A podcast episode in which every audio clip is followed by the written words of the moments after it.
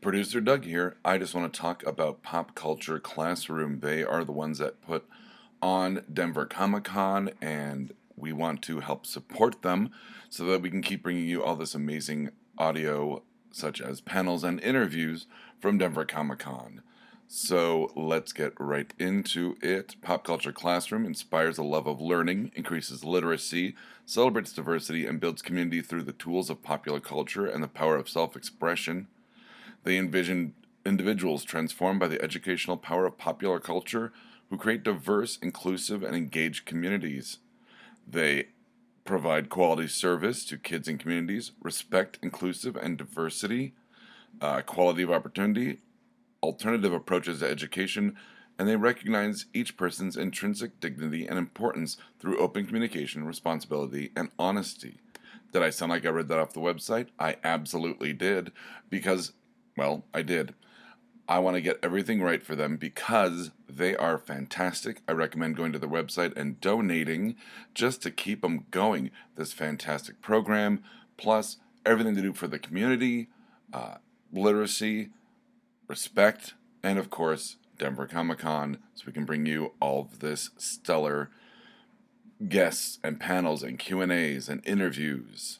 So remember, go to popcultureclassroom.org, click on the donate, or just take a spin around their website and check it out. And now, on with the show.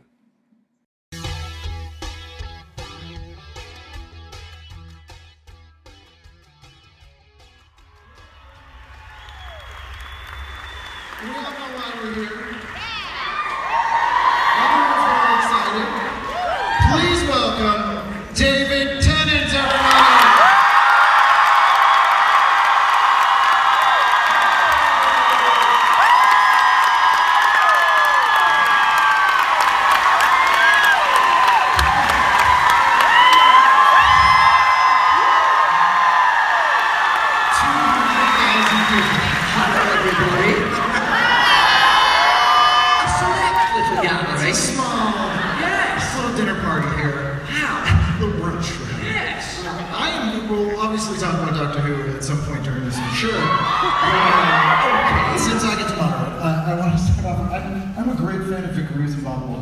Oh, yeah. Uh, one of your early roles was on Randall and Hopkirk It was, yes. The first episode, I think. Yes, yes. Uh, which was a remake, little known of a, of a 70s British. Indeed, yeah. Yeah. Um, any anecdotes about that? I mean, they're, they're, it's a very straight show for. Because Yeah, they were they, they, they were very it was interesting, they, they both reacted very differently to doing uh, being in a because they're stand-up comics, kind of wacky. I don't know Very surreal, yeah. Reeves and Mortimer here, they're quite surreal. quite surreal, quite out there stuff they do. Um, and uh, Vic, or Jim, who was playing the ghost, was very sort of relaxed and kind of wacky and crazy. And, and Bob, who was playing the, the uh, alive guy, was very concerned to get the acting right. So they were the very different approaches to this show. But they were great. It was a great show. Yeah, were you, uh, was that wasn't your first TV. You, you'd done sort of a play, uh, Oh, I'd done bits and pieces. Yeah. over the years. Yeah. but that was larger. Yeah. and then I remember that you were, uh, you hosted the Buzzcocks, which I wanted to discuss. I did. Yes. Uh, was that a show that you had watched? Or? I had watched it, yeah, but we, it was like, uh, I I had, and then they started doing this thing of having a guest host every week. Right after Saturday Night and so on? Yeah, and then they decided to do a Doctor Who special. So we had Catherine and Bernard Cribbins and Jo Whiley, who's a British DJ, big Doctor Who fan, and uh, who else was on there? Can't remember who else was on Phil there. Jupitus. Phill Jupitus was Phill Jupitus Yeah, was on it every week, yeah. Thank you. But it was great fun to do. Might be a fan. Because it's, it's unusual to see you hosting things yourself, so it's kind of like a, a message. Yeah, yeah. I suppose it is really. it's not really me though, is it? Well, is it? It's a version. It's a version. so then, my other thing I wanted to ask was you were in the 2005 Quatermass, which is Yes. one of my favorite things. Martin. This is good. This is like the most obscure bits of British TV I've done. Very much catering to the Denver audience. Yes. I think. It's good. to transition. Mostly available on DVD as Yes, well. I'm region sure. Um, but it transitions into Doctor Who because it, you, when you were in that, they hadn't announced that you were the Doctor yet, and there's a clue in that. No, they announced it Oh, they I was in it. Okay. was a live TV broadcast, a live drama. It was sort of celebrating how TV used to be. So they did the, the Quatermass experiment, which was on the BBC in 1950. Peter And, yeah, and they, they, they did it live back in the day. Uh, and so, as a sort of way of celebrating the BBC and things they've done in the past, we did a live version of the Quatermass experiment, which was an early sci-fi thing. It was in many ways a precursor to, to Doctor Who. Um, and uh, Mark Gatiss was in it, who Doctor Who fans will show. Uh, uh, he's a big fan of uh, Nigel Kneale, who, who, uh, who wrote Quatermass Experiment. So we were all there, kind of very much enjoying being a sort of recreation of this British sci-fi classic. And I knew that Doctor Who was happening by then, but it was top secret. And sort of halfway through our rehearsals before this live broadcast, it got announced, or it leaked, I can't remember. Um, which was uh, which was kind of weird because I was playing a doctor in it. In a sci-fi Uh. Yeah. Uh, a, a more traditional doctor, perhaps, than the Time Lord version. But um, uh, uh, Jason Flemyng, who played Professor Quatermass, was so excited by this piece of information that on the live broadcast, he was supposed to say, Nice to see you back here, Gordon. And he said, I'm going to be the first person to call you doctor on television. so he changed the line for the live broadcast. Nice to see you back here, doctor. And then, of course, we had to not laugh because it was not What a cruel thing to Yeah, yeah. But as you're a lifelong Doctor Who fan, right? You were watching the I've been watching it as long as I can remember. Yes. So, were there things that Yeah.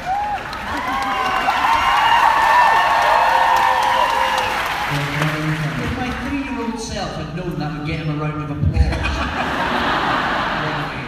watching a TV show.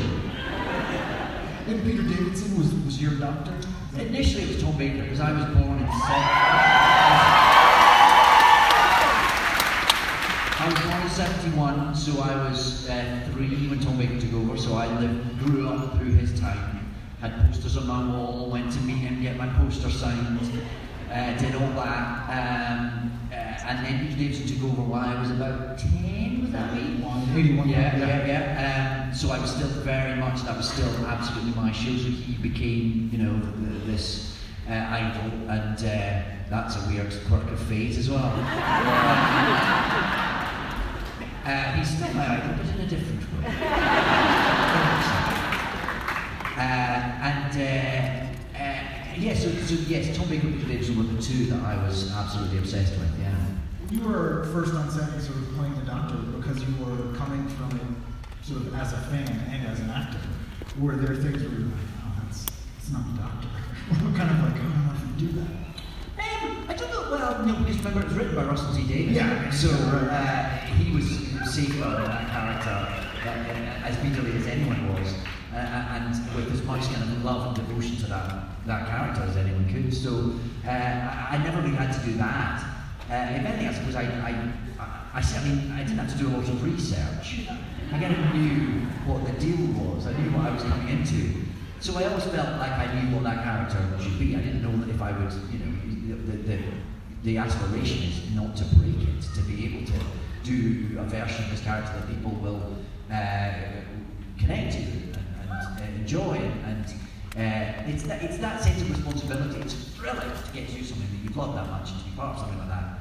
Uh, to get your own TARDIS, to, to do all that is bonkers, and, but wonderful, um, especially when the scripts are that good as well. Um, so it was a wonderful, wonderful kind of mind-blowing experience. But then, uh, um, then, then it's the nervousness about the responsibility you have, and The about weight of the culture yeah, and about not wanting to break it, about wanting to be able to hand it over in, in good health.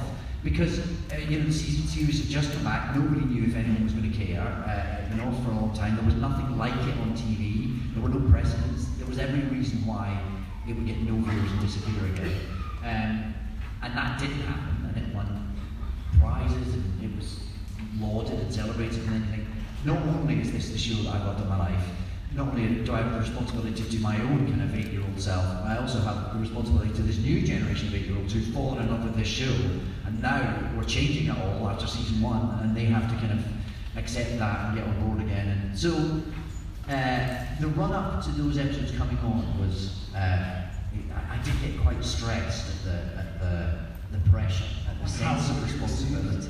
Yeah. Because you knew it was good because you made it, but you didn't know how people. I was confident that everyone else was doing their job very well. Yes. Uh, you just, so in a way, that's even worse because you think, well, they're all definitely getting it right, so I better get it wrong. This, this builds it to me. Yeah, yeah, exactly. But then you're, in addition to being in the show, you're also the face of an empire of merchandising now.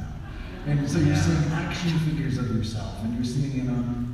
Yes, that's weird. That is weird. Yeah, When you of first course. with the action figure version of yourself, it's, it's a weird, it tickles a weird part of your ego.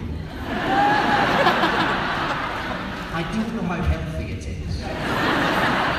Uh, but it's great. um, and then because of what Doctor Who is, it sort of keeps going. You know, there's still, every now and again, I'll still get, okay, you prove this image for yada yada blah blah blah. I don't know. Uh, and, some other version of you. So It keeps going sort of forever. And it's, um, it's one of those things, I guess. Yeah, it's unique. There's very few roles that have that kind of thing attached. Very few, yes, exactly. So it's going to be strange. Do you, do you have the things? Do you I have something. For a while, they would very religiously send you one of everything, which I think was, I, was, I think was a sort of contractual obligation. You were supposed to get one of everything. And after a while, there's so much stuff coming out. There's cake cutters and underpants and colouring books and sticker sets and um, a plastic figure of you with a different tie and a plastic figure. Oh, now different shoes. That's it. So for a while, they would send you one of everything, and it start, the boxes just started piling up. And then they started going, he doesn't need one of everything.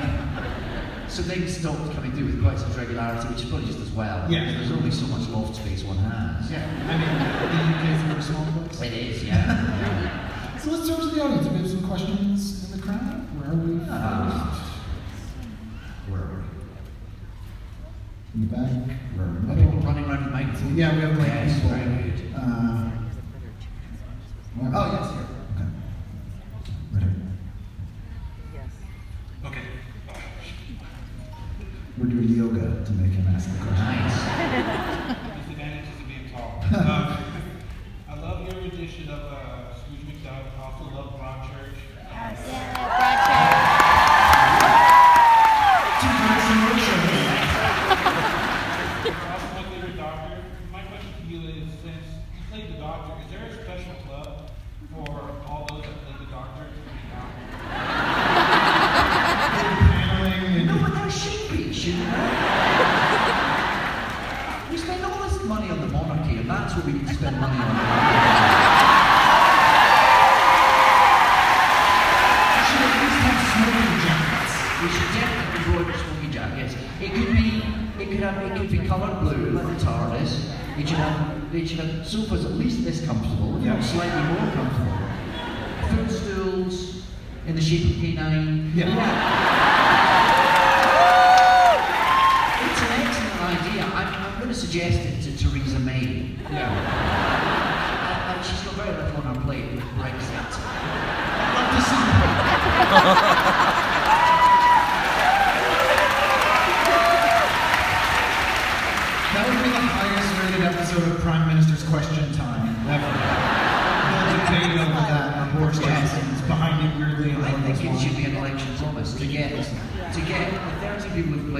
Who've played the Doctor their own private members club. Yeah. The whole special would be attending, Yeah. uh, unfortunately. So yeah. Oh no, I suppose there's more because we could. Yeah, David Bradley, he can come. I'll let him come. It for the future. Yeah. This isn't narcissistic at all. No, no, no. I want plastic figures of me at my own club. Yeah. Thank you. or yes, in the middle. Hi, first of all, you're amazing. Oh, thank you. You're talking to David. So are you. In that shirt, you are I amazing. want to blend in with the look. That is a great shirt. It does tie in with the red. Did you think about that? I did, yeah. You did? I bought this at uh, Rock Mountain Bridge wear at the school. That sounded like a plug.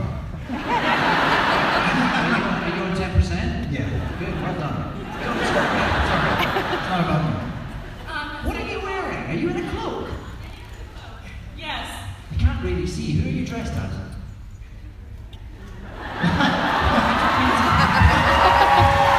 You could have answered that.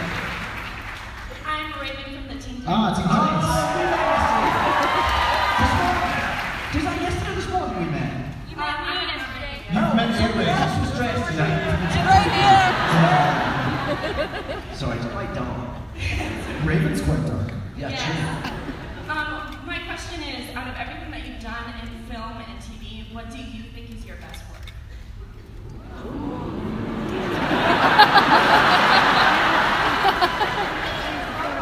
Imagine the Shakespeare stuff's up there.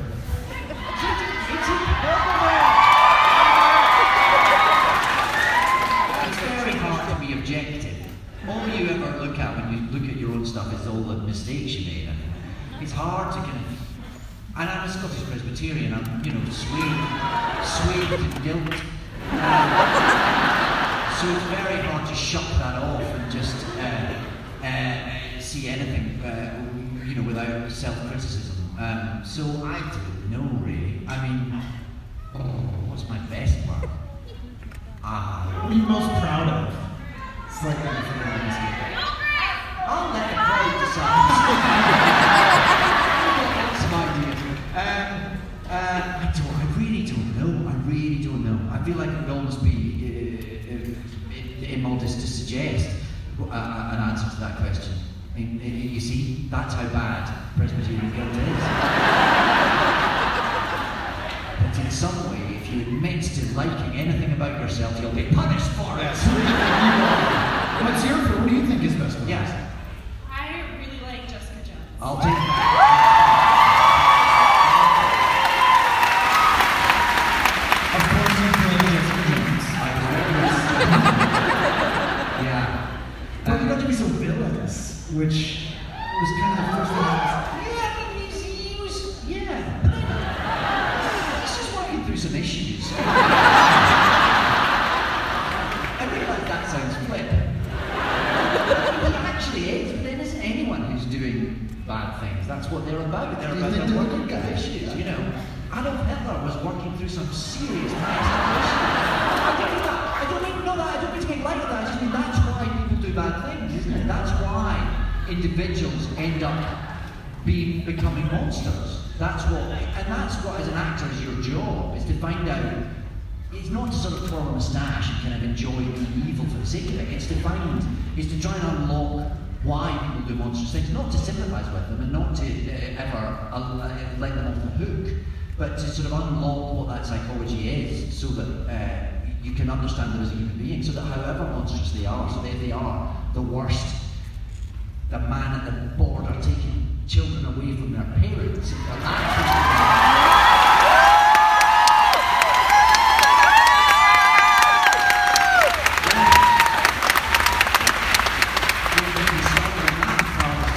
But, You know, you sort of look at something like that and you go, "Ha- that's so inhuman. How does the person who does that, where is their humanity? How do you justify that? How do you justify that? I, I, I- obviously, objectively, uh, I, I can't.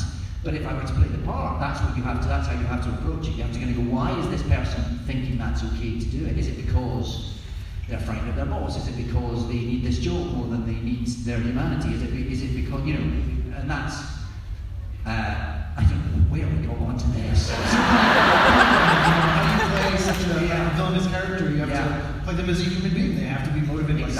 Exactly. Exactly. So that you stop seeing them as a villain and you start seeing them as somebody who's working through some issues. Yeah. I imagine it's hard to play a character that you would hate and is loathsome because you have to embody them as well. Yeah, So yeah. It's, uh, it must be difficult. Um, where are we? Another question? In the, Well, there's a chap with a hat who's standing up very in the hard. back. Okay. Thank you.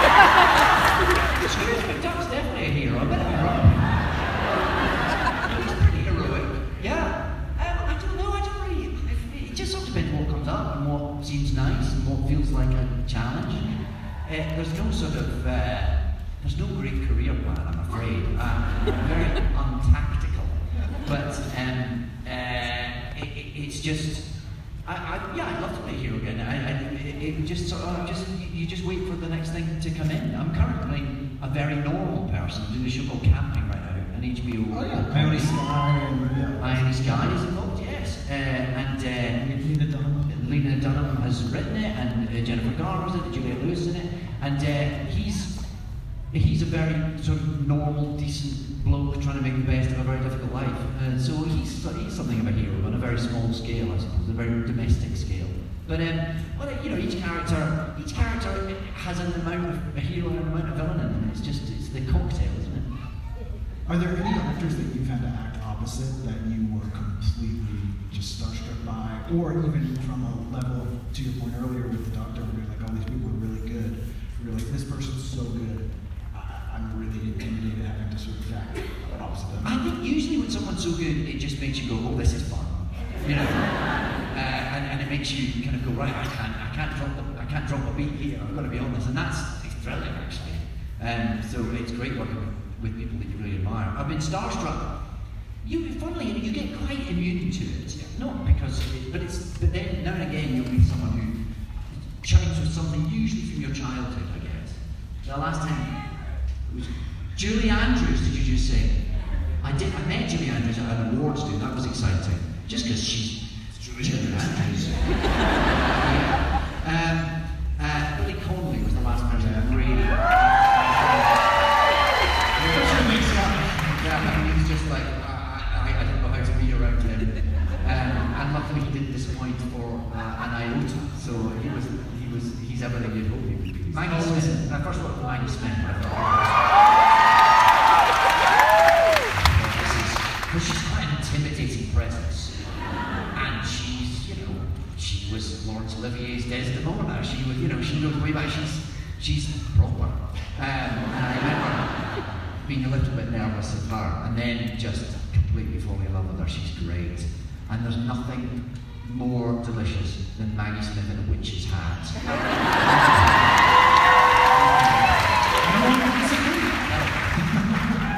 Where are we? Another question? Over here? Yes. Yes.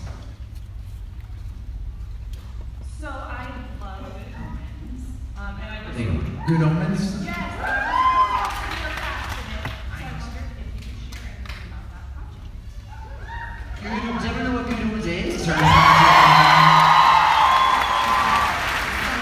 I'll stick to the description then. Um, uh, it's, it, I think it's going to be great. I don't know because I haven't seen it, but Dr. Mackinnon's a great director and did a great job. Neil Gaiman was there just about every day. And Michael Sheen is about as perfect casting for Aziraphale as it's possible to imagine.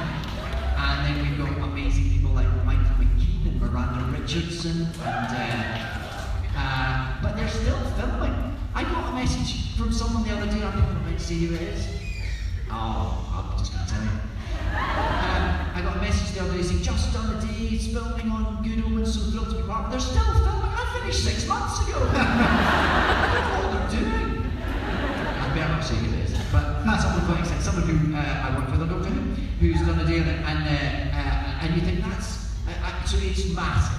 I don't know, I, I don't know what it's going to be. There's so much to go into post production, but the base of it all is that Neil Gaiman adapted the script from his novel, and he was the showrunner, he was there today, um, and, and Douglas, our director, who you'll know from Doctor Who, he did lots of Doctor Who's, um, uh, was absolutely on the tone of it right, and uh, and Michael Sheen's great. It's, yeah, it's a bit like Doctor Who. I'm thinking, well, everyone else did their job really well, so if it's not any good, it will be my fault.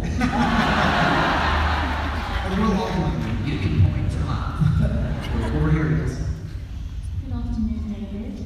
I want to character here. Oh, there you are. One of my many favourite Doctor Who episodes is Midnight. Yes. Mostly because of that incredible overlap echo dialogue scene. Oh, yes. How long did that take to film? How, how long did it take to film? And not that long, actually. We rehearsed it because it was sort of been set in one place. We rehearsed it as a play. We rehearsed long, sort of, and we did long, long takes that would last she just took it, stripped it all down, and we just and myself and Lesley had to obviously had to work on the repetition stuff a bit. And then you'd have to do it because if you're filming, if you're filming both of us in one shot, we'd do it at the same time. But if you're filming one of us, the other one would mime it so that the sounds didn't overlap, so that when they edited it, they could they could piece it together. So on, on Lesley's shot, she'd do the lines, and on my shot, I'd do the lines with the other person miming, trying not to laugh. uh, you know, uh, uh, so uh, it, it, it's um, uh, yeah, it, it, it, it's it, it was it was didn't take any long. In fact, I think it was actually slightly shorter than we usually had to shoot an episode, but it was quite intense because it was all in that room. I believe someone did it as a play. Um, in some small theatre somewhere, someone did Midnight the play. I didn't see it, but I bet it was. It's very it's, it's all in one room. It's all very contained. Yeah. Are you the kind of actor who takes mementos from things you've done? Like, did you take anything from Doctor Who? I got given some stuff from Doctor Who, which uh, I was very uh, delighted to receive. So I have a little case which has a sonic and a, and a, stethoscope and a little um, psychic paper in it. Um, and I've got costumes and stuff and uh, and other bits and pieces. But after, well, that's the thing. Because Doctor Who generates so much stuff, like all the plastic figures and the magazines, and then after a while you have to kind of go, I'm good. I think I'm done. I'm full. Because there's only so much you can keep, you know, and because it's not who am I keeping it for? Certain point, you think, what am I keeping this for? Just for my kids to throw away when I'm Yeah. dead? Because they don't care. Yeah, they're never interested in what their parents do. Um, so, uh, I, I, yeah, a few little bits and pieces. Just let's, but I try and keep them selective. Yeah. Quality, not Quality. quantity. Yes, we're over here. Thanks. Come on, we're over here on the side. These people love you over here. We're over here. Your voice comes out of here, so I have no idea. So, Hi. hi, my name is Chrissy. Um, my question is, what was your favorite episode of Doctor Who to, to shoot and why? Do you know, I get asked this a lot and I don't really have an answer. Is the truth of it. What was your least favorite? Uh, make one up. I don't, I don't have, I, it's hard, it does feel like you're, because every episode of Doctor Who was so different to shoot, because apart from myself and Billie Freema or Catherine, whoever was around at the time, uh, you know, you were, you, there was a sort of revolving door of people, so it was never, you were never going to work with the same cast every day, uh, so it always felt different. You were never going to the same sets every day. One day it was ancient Rome, and the next day it was uh, the year of 500 billion and Wooded, so it was, uh, it always felt like a different experience. So to choose between them feels a bit wrong. It feels a little bit like choosing between children, and I, I try not to do that. So, uh, you, it- it's, a, it's, a, it's a funny one. I suppose one of the ones that was, we had the nicest time on was uh, The Stolen Earth, the two-parter, because everyone came back and hung out. So it was just being on set with all your mates. Uh, so that was that was a, one that I remember particularly fondly. So maybe, maybe that one, but all of them were, were special and quite unique. It's like making a movie every week. You're playing the same character, but it's a different movie. Well, exactly, yeah, and, and it was uh, it was a very rare job in so many ways, and that was that was one of them. Because other shows, you know, you're, you're in, you tend to return to the same sets, and you, it's difficult to tell whether you're in episode four or episode five. You know, but with Doctor Who, you always knew that each each show was, was its own entity. Yes, sure. Hi. Hi, I'm I'm Leon, and my question for you is, what did you like about being Doctor Who? What's not to like? it was great. You get to be you get to be the cleverest guy in the room. You get all the best lines written for you by the cleverest guy in the room. You get to be a hero who's, as the gentleman in the lovely hat said, you get a hero who's a hero because he's bright and because he's smart and because uh, he's moral and he's just. He doesn't revert to violence and he, he comes at things from an unusual angle and uh, you're the hero but you're not a kind of straightforward hero, you're quirky and unusual and uh, he's just a great character. He's got sort of everything going on. And you get to be happy and sad and energetic and destroyed as an actor you get to play every different tune. It's um, it's a great, great part. There's of not really anything that compares. Um, it was I, I, and I left off with, I thought nothing will be like this ever again, and that's true. It's not that I haven't had great experiences elsewhere, but there's something unique about it, and Uh, and that's shown by the fact that people love so much. Like I did, like I continue to. It's one of those shows that used to go to something about this that I don't just like it, I properly love it. So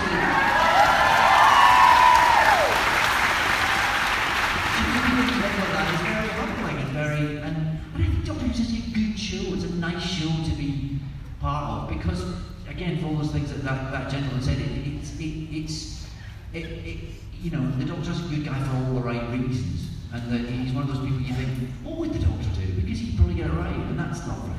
That's lovely. It's also one of those shows that families can watch together in the day and age Yeah. where everything's so microcasted. Exactly. People watch their own genre. It, Yeah. it appeals to everybody. Yeah, yeah, yeah, yeah. Exactly. We're on way up in the back there. Yep. Hey, so it's good because you come with your own light source. Yeah, it's like you're landing a plane. Exactly where you are. Thank you.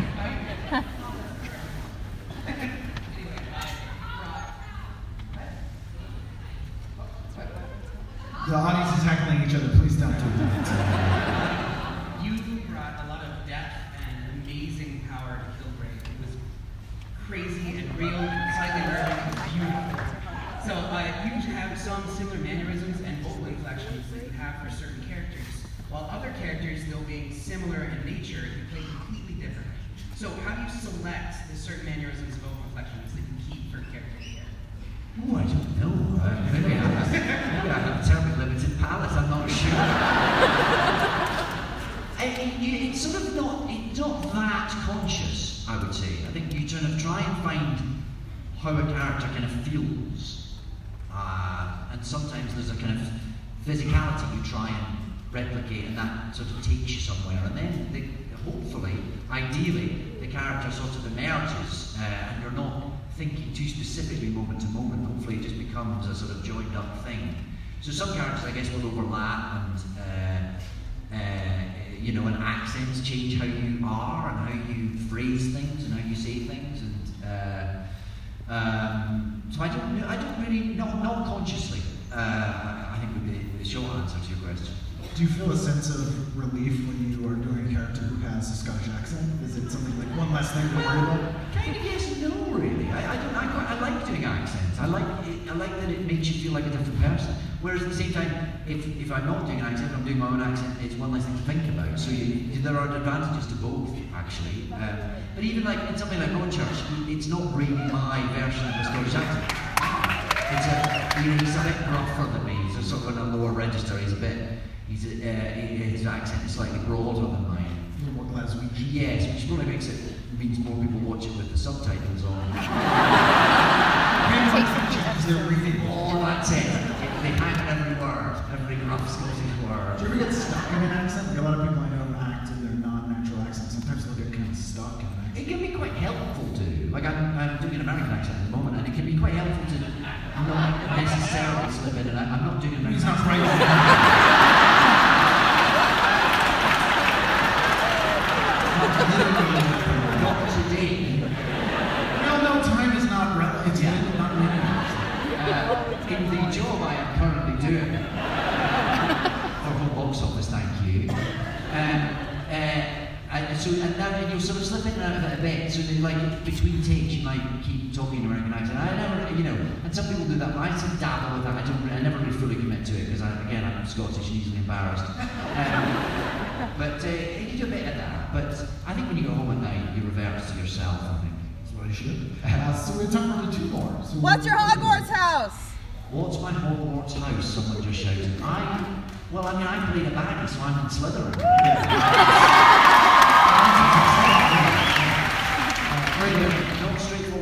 He was just struggling through some issues. I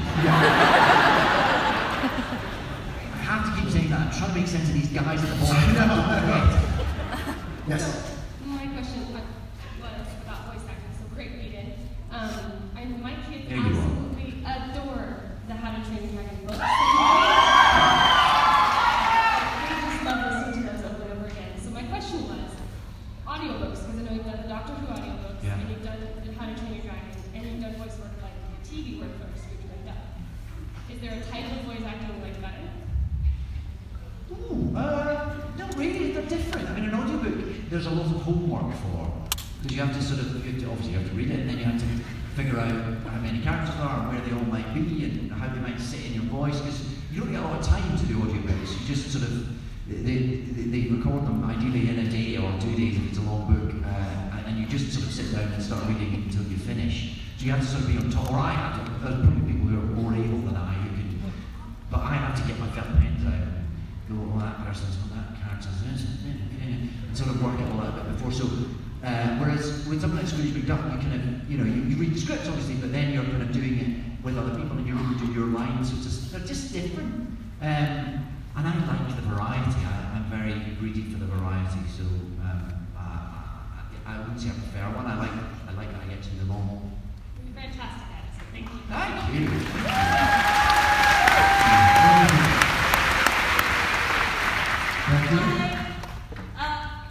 Up top. My name's Tila. Um, thank you so much for doing this. I think you're amazing and you mean so much. Um, in the vein of the whole pop culture classroom, uh, which educator made the most impact on your life? In your career? Uh, oh, it's so difficult to know, isn't it? I mean, because it- it's very difficult to unpick things after the event and know who influenced you, who took you in different ways. I mean, um, uh, on one level, it would be my parents, I suppose. That's where these things start, isn't it? And that's what. Uh, um,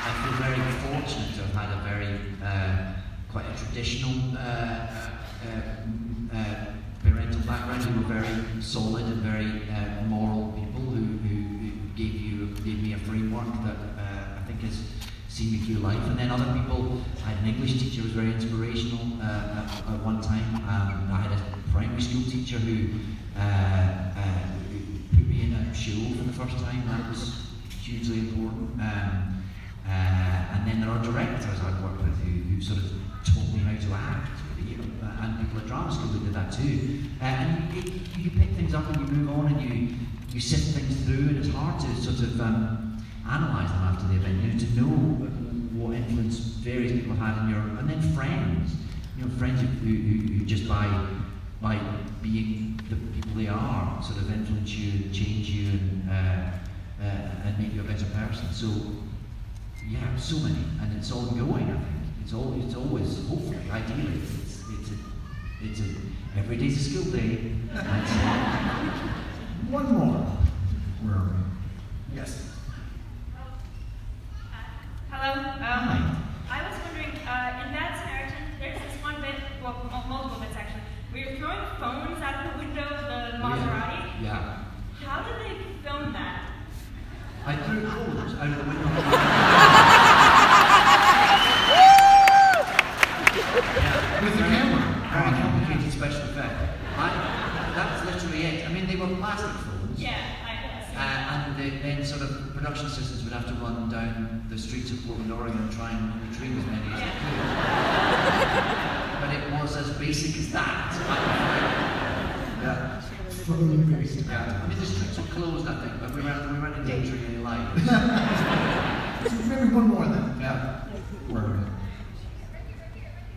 Where? Where's the mic up there? Okay, go for it.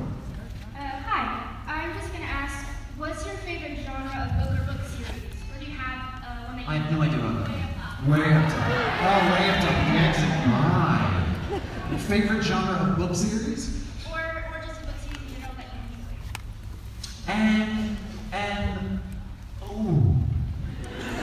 Do you read a lot? Or are you a big reader? I don't read as much as I would like to. Um, I find that um, being busy and then having children, you sort of it slips down the priority list. Uh, but I enjoy it when I do. I always quite like when my agent goes, so they're developing this book you need to read. I go, oh great, I get to read a book. Um, uh, but probably I, I, when I pick up a book, it tends to be. I have friends who said, I bought you another um, uh, boring history book about a dead person. Um, I didn't quite like that. I quite like this. yeah, they don't have to be dead. Um, but I, yeah, I do. I, I sort of like. I like biographies. I like. I like sort of feeling like I'm improving myself. Um, I've been reading about um, uh, gene pools and evolution a bit, just trying to get my head around that, which is all which is so fascinating. Wow, the world is clever, by the way. Um, so uh, yeah, sort of um, non-fiction kind of I guess it tends to be non-fiction unless I, if I, if, if someone, if I have a reason to read a fiction book, I always really enjoy it. But there's again, it's goes back to my slightly puritanical side. If I've got, if I choose a book myself, I kind of, I'll, I'll, I'll look for something that I feel might improve me. that could be a better person. Yeah, exactly. Well, thank you so much for doing this.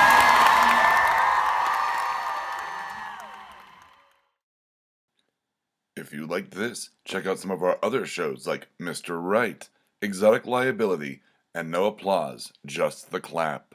You can find us at www.bacnpodcast.com and by searching for BACN on iTunes and Stitcher.